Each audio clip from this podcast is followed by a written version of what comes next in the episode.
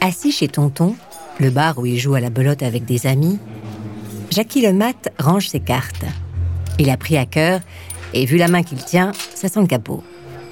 Il compte les atouts, il ramasse les plis. Pourtant, il ne parvient pas à se concentrer sur le jeu. Il est distrait. Son esprit est ailleurs. Il pense à Gaëtan Zampa. Ce gars est très dangereux, hypochondriaque, parano et violent. Tani a décidé de mettre Francis le Belge à l'amende. En fait, Zampa est jaloux. Il ne supporte pas la complicité entre le Belge et Jackie. Il ne supporte pas non plus qu'Alain Delon et le Mat soient potes depuis 15 ans. Cela fait beaucoup de contentieux, sans compter les questions de fric et le contrôle des bars et des boîtes de la Côte d'Azur. Au printemps 1975, Zampa écope de plusieurs mois de prison. Il s'est fait choper pour port d'armes illégales. Rien de méchant, mais il est obligé de passer quelque temps à l'ombre. Après l'affaire des paris truqués qui lui a coûté sa licence de jockey, le mat s'est remis en selle. Il ne se cache même pas. Il lorgne sur le territoire de Zampa. En particulier sur le Rul, un casino de Nice qui sert de vache à lait au clan du voyou marseillais. L'établissement est placé sous la protection de Jean-Pierre Roche, un fidèle de Zampa. 500 000 francs par mois pour que personne ne vienne fourrer son nez dans ce business très lucratif.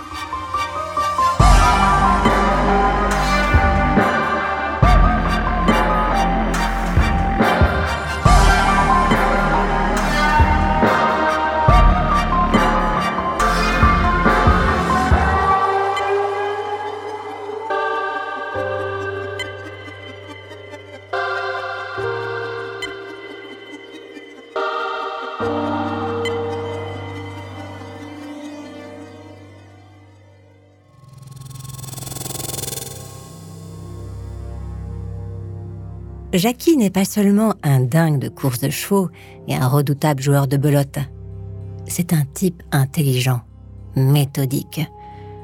Quand il est confronté à un problème, il le pose à plat et l'examine froidement.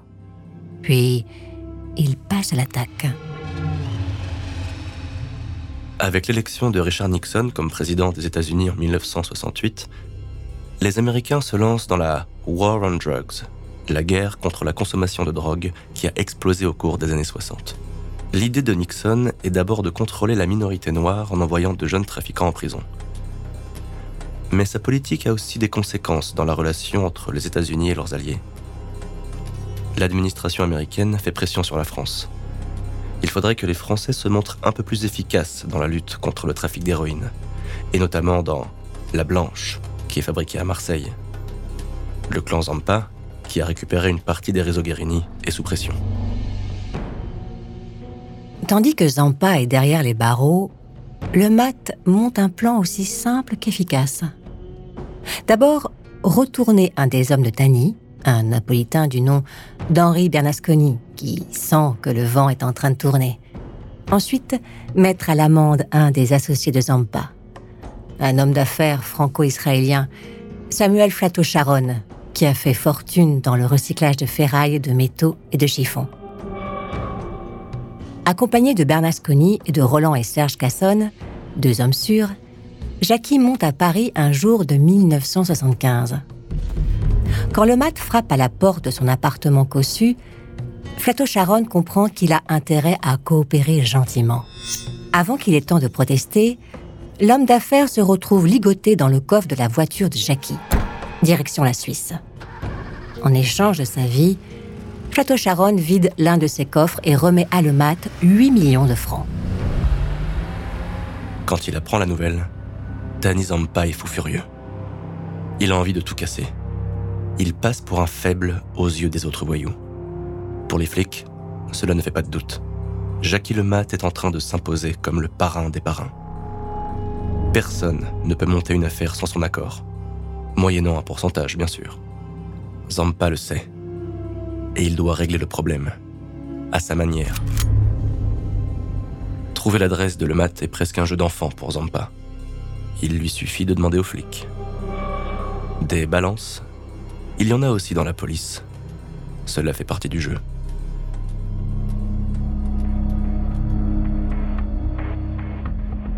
« 1er février 1977.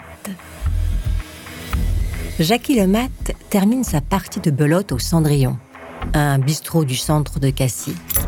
Il ramasse ses clés et se dirige vers la voiture que lui a prêtée une amie, une BMW orange qu'on repère à 200 mètres. Jackie vient de se payer un superbe appartement dans la résidence Les Trois Caravelles, un endroit classieux et tranquille, protégé de la rue par des haies de fusain. Jackie s'engage dans la résidence et se gare sur le parking. Quand il ouvre la porte de la BM, trois hommes cagoulés sortent des buissons et se mettent à tirer comme des forcenés. Le pare-brise et la vitre du conducteur explosent sous les impacts. Une balle atteint Jackie à la main droite. Des plombs de chevrotine déchirent la joue jusqu'à l'oreille. Mais les tueurs commettent une erreur. Quand on veut tuer quelqu'un, qu'il sorte de sa voiture. On attend qu'il soit à découvert pour l'abattre. Déterminé à finir le travail, l'un des tueurs s'approche de la voiture. Lentement, il lève son fusil et le braque sur le visage de Jackie. Le parrain se jette en arrière pour éviter le coup de grâce. D'un coup de pied, il délie le canon de fusil. Le coup de feu part en l'air. Le tueur veut recharger, mais son arme s'enraye. Le mat baigne dans son sang. Il est à peine conscient. Le tueur lui décroche un sourire. On va te laisser crever comme un chien. Tu ne mérites pas qu'on t'achève.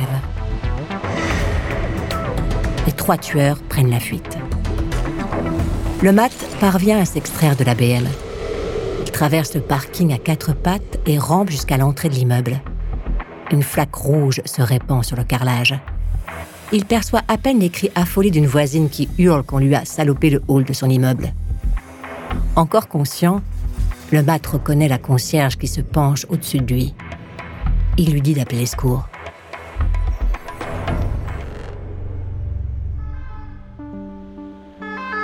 Jackie Lemat est évacué vers l'hôpital d'Aubagne. Quand il arrive aux urgences, les médecins sont dépassés. Jackie est entre la vie et la mort. Ses blessures sont si graves qu'il est aussitôt transféré vers l'hôpital de la Timone à Marseille. Là, trois toubibs tentent l'impossible, le sauver.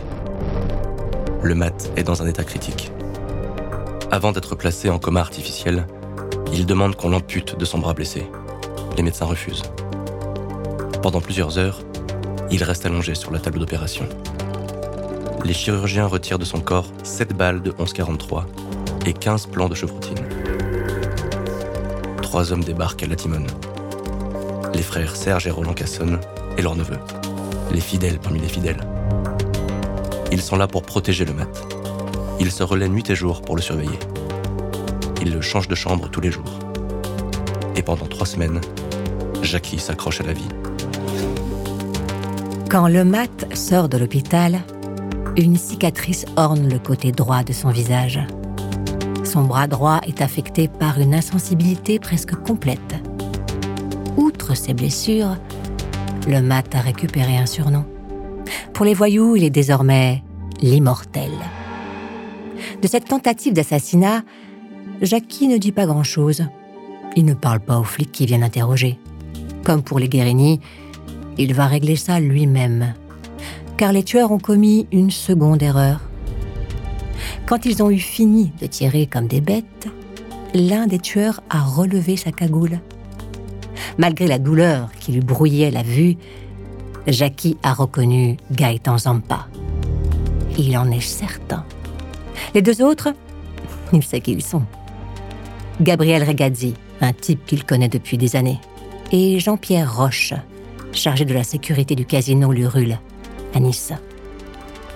Il faudra dix ans à Le Mat pour accomplir sa vengeance. Mais ceux qui ont voulu le tuer vont tous mourir. Tous. Sans exception.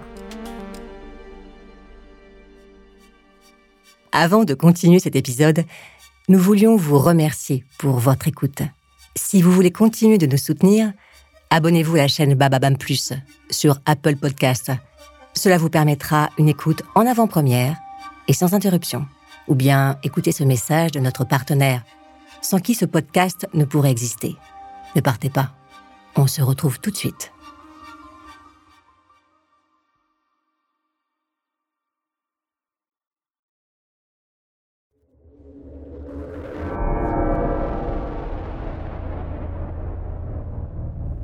Le 3 mars 1977, en début d'après-midi, les policiers de l'Office central de répression du banditisme sont appelés sur une scène de crime devant le cimetière Saint-Pierre à Marseille. Selon les premières constatations, la victime est Gabi Regazzi. Il a été fauché par une rafale de pistolet mitrailleur, calibre 9 mm. Regazzi venait poser des fleurs sur la tombe de son fils, mort dans un accident les flics récupèrent sur le corps du truand un pistolet. Le vol de l'arme avait été signalé en 1969 dans le Vaucluse. Jackie Lemat est sur le sentier de la guerre et rien ne peut l'arrêter. Sa vengeance est méthodique et implacable, à la hauteur de la trahison dont il estime être victime. Cinq mois plus tard, le 30 juillet 1977, un homme roule le long du front de mer, boulevard Metterlink, à Nice. Le véhicule est une Mercedes siglée, avec le logo d'une boîte de nuit. Deux hommes se portent à sa hauteur. Le conducteur a juste le temps de tourner la tête. Les coups de feu éclatent. Les tueurs s'enfuient dans deux voitures. Quand les policiers arrivent, le conducteur gît dans son sang. Il a été atteint de 5 balles de 11,43.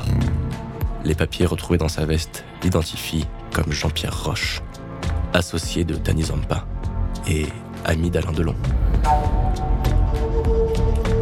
À partir de là, les choses s'accélèrent. Les règlements de compte répondent aux règlements de compte.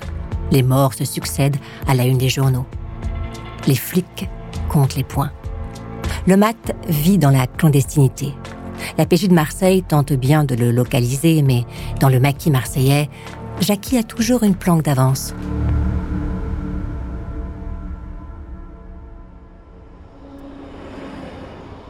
Le 25 novembre 1977, 10h30 du matin, le mat et deux de ses hommes sont assis dans une BMW garée près du boulevard Michelet à Marseille, à 150 mètres du domicile d'Henri-Paul Malfronte, un ami proche de Tanizampa. Des policiers en civil brassard orange et flingue à la main, s'approchent de la BM. Ils braquent le véhicule avec leurs armes et ordonnent aux passagers de sortir doucement en levant les mains. Les flics pistaient le mat depuis plusieurs jours et avaient retrouvé sa trace. Main sur le capot, Jackie se laisse fouiller sans résistance. À la ceinture, il porte un pistolet automatique et un 38 spécial. Quand les flics lui demandent pour quelle raison il se balade avec deux armes de poing, le mat répond que depuis l'agression dont il a été victime, il se sent menacé. Les flingues, c'est pour se protéger de ceux qui en veulent à sa vie. Condamné à 18 mois de prison pour port d'armes prohibé, Jackie Lemat passe 6 mois au Baumette. Quand il sort de tôle, Jackie Lemat comprend qu'il doit se mettre au vert. Sa vengeance n'est pas encore accomplie, mais Marseille est devenue trop dangereuse pour lui. Le 21 avril 1978, ses deux plus fidèles lieutenants, les frères Cassonne, tombent dans une embuscade sur le chemin de leur villa, près de Marseille. Le mat part s'installer à Paris. Il connaît du monde dans la capitale et il peut se faire discret.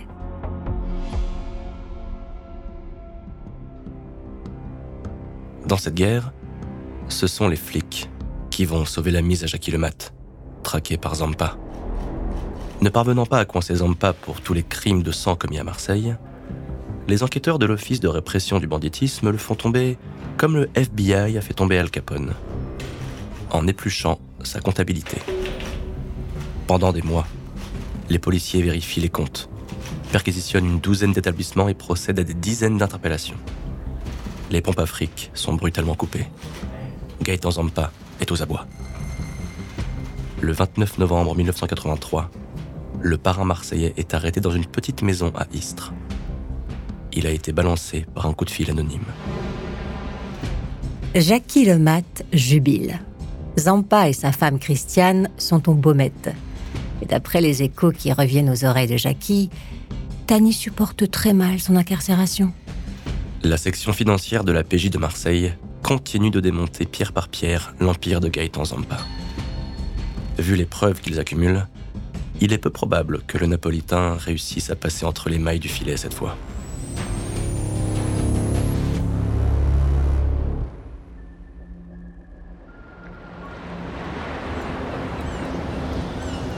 Jackie le mat jubile. Mais ce n'est pas suffisant.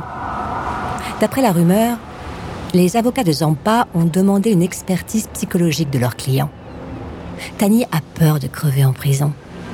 Il paraît qu'il a voulu se trancher les veines avec un canif. Mais ce n'est pas suffisant. Après l'ouverture de son procès le 19 juillet 1984, Zampa est placé dans une cellule avec un ancien videur de boîte de nuit qui bossait pour lui, à Aix-en-Provence. Motif officiel veiller à ce que Zampa ne fasse pas de conneries. Le 23 juillet 1984, alors que Zampa vient de réintégrer sa cellule au cinquième jour de son procès, son ancien employé se met à frapper à la porte en hurlant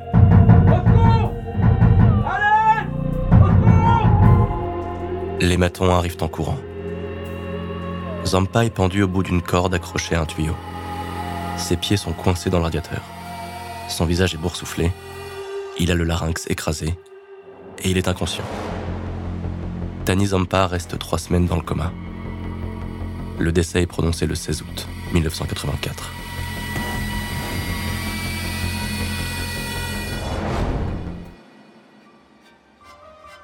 Jackie affiche un large sourire. Ceux qui ont voulu me tuer sont morts. Tous morts.